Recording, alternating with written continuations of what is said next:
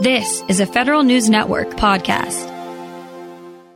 Virginia Democratic Senator Tim Kaine takes over as head of the Senate Armed Services Readiness Subcommittee.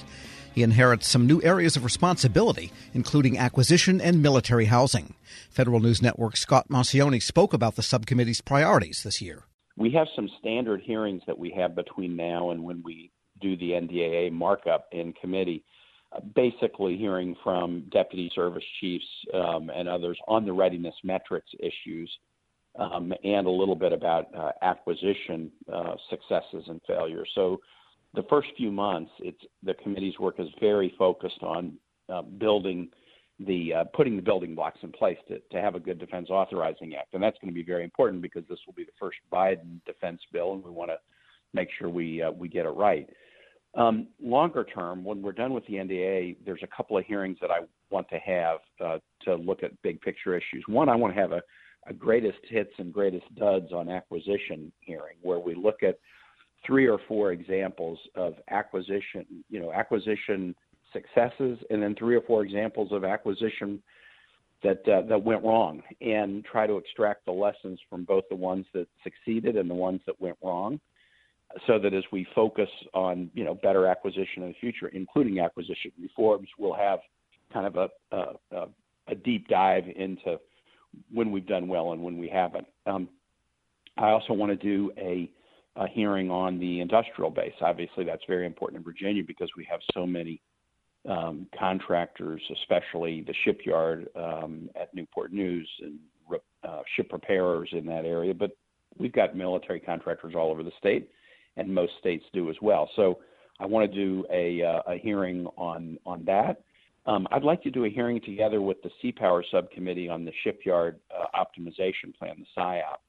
Uh, there's a significant need to modernize our shipyards. I visited the shipyard in Pearl Harbor about a year ago with Senator Hirono, and um, I'm, I'm seeing needs around the country. The Navy has an aggressive modernization plan, but I want to do a hearing on that with Sea Power so that we can gauge how we're advancing against that plan.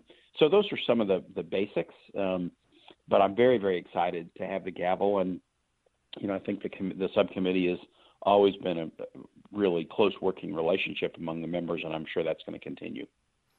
I wanted to go a little deeper on the acquisition. There's been so many reforms over the past, you know, before the Democrats took control, but it's really a, a, ton of reforms that DoD has had to catch up with. Yeah. Have you heard a lot from Defense Department on how they're they're integrating these reforms? You know how they're they're they're catching up if they've been able to really take advantage of many of them besides OTAs and stuff like that. I, I think you're you're going to see that as a, a subject of the hearings that we have between now and when the NDA do, is done because you're right, there have been a lot of reforms, and sometimes we on the legislative side, you know, we'll put in new reforms before a the last round has been fully integrated, and b before we understand whether the last round of reforms had success or not. Um, if I if I could be self-critical about the committee, I think sometimes we we do things and then we don't come back and ask, hmm, what were the effects of it? I'll give you an example. A few years ago, we did a, an arbitrary I opposed this, but we did an arbitrary cut of headquarters staff. A couple of years after that, we had huge crises and challenges in the military housing program. It turns out that one of the reasons for that is in, in doing the arbitrary cut of headquarters staff, the military housing uh, staffers were significantly reduced in number, which made it harder for them to exercise oversight over the private housing contractors. So sometimes we do things and then we don't go back and ask, okay, did it work out the way we thought?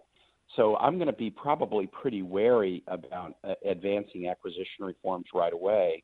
I'm more interested in seeing a let's look at the past reforms we work we've done and ask whether they work. And then B, if we look at some examples just of great acquisitions and bad acquisitions, we can learn some lessons from that that can then guide us in the future if, if more reforms are necessary. I wanted to ask about the military housing. You know, I was in the room with you in Fort Belvoir when you went and toured with Secretary yeah. McCarthy. I know it's something that's yeah, that's mm-hmm. important to you. There's families that are still dealing with this, you know, and it's been two years now that, that it's it's happened. Yep. And and there's also two fangs within the Tenant Bill of Rights that still haven't been implemented by DoD that, that really have a lot of teeth to this. Where does the accountability come in with these these companies? At what point do you or, or, can you stomp your foot on down and say this is enough, or or are they doing what they need to do and it just takes time? Well, it does take time. Um, you know, this this does not happen overnight, but as you as you know, two years ago it was just completely unacceptable.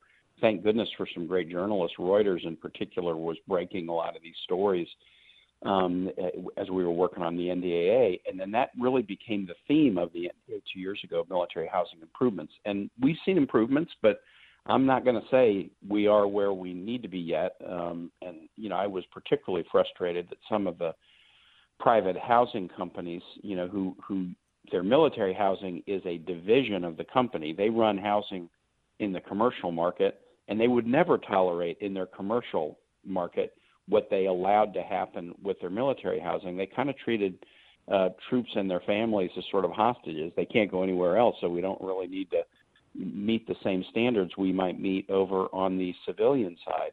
So I was I was very unhappy with that attitude. But I got to say, I put more of the blame of it on the military itself. When it went into privatization, I could understand the reason. It happened long before I got to the Senate, but I was not, you know, opposed to the notion of privatization.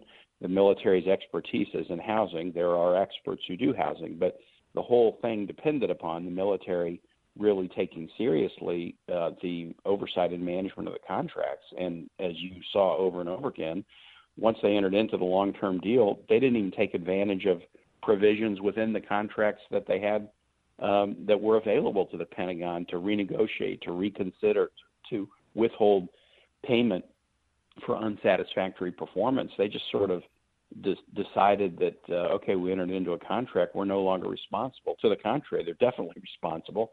And uh, this is an example of something. I think you'll see the whole committee take this up between now and uh, when we get the NDA marked up in committee in, in probably early June we're going to ask, okay, over the course of the two years, you know, what has succeeded, what hasn't. We had a great sort of housing czar, General Perna, who got pulled then into the being the czar on Operation Warp Speed and vaccine deployment. He's a logistics expert. He had done very good work on the housing side. Uh, he's now working on this other issue, and we need to make sure that the folks who are in charge of housing now uh, are as uh, focused and successful as he was. Virginia Democrat Tim Kaine, chairman of the Senate Armed Services Readiness Subcommittee, speaking with Federal News Network Scott Maucione. Check out Scott's story at federalnewsnetwork.com. Grab a 30-day free trial of LiveXLive Plus, and you'll get unlimited skips, commercial-free music, and all of the podcasts and live streaming events you can handle. Visit livexlive.com slash PodcastOne to learn more and start your free trial.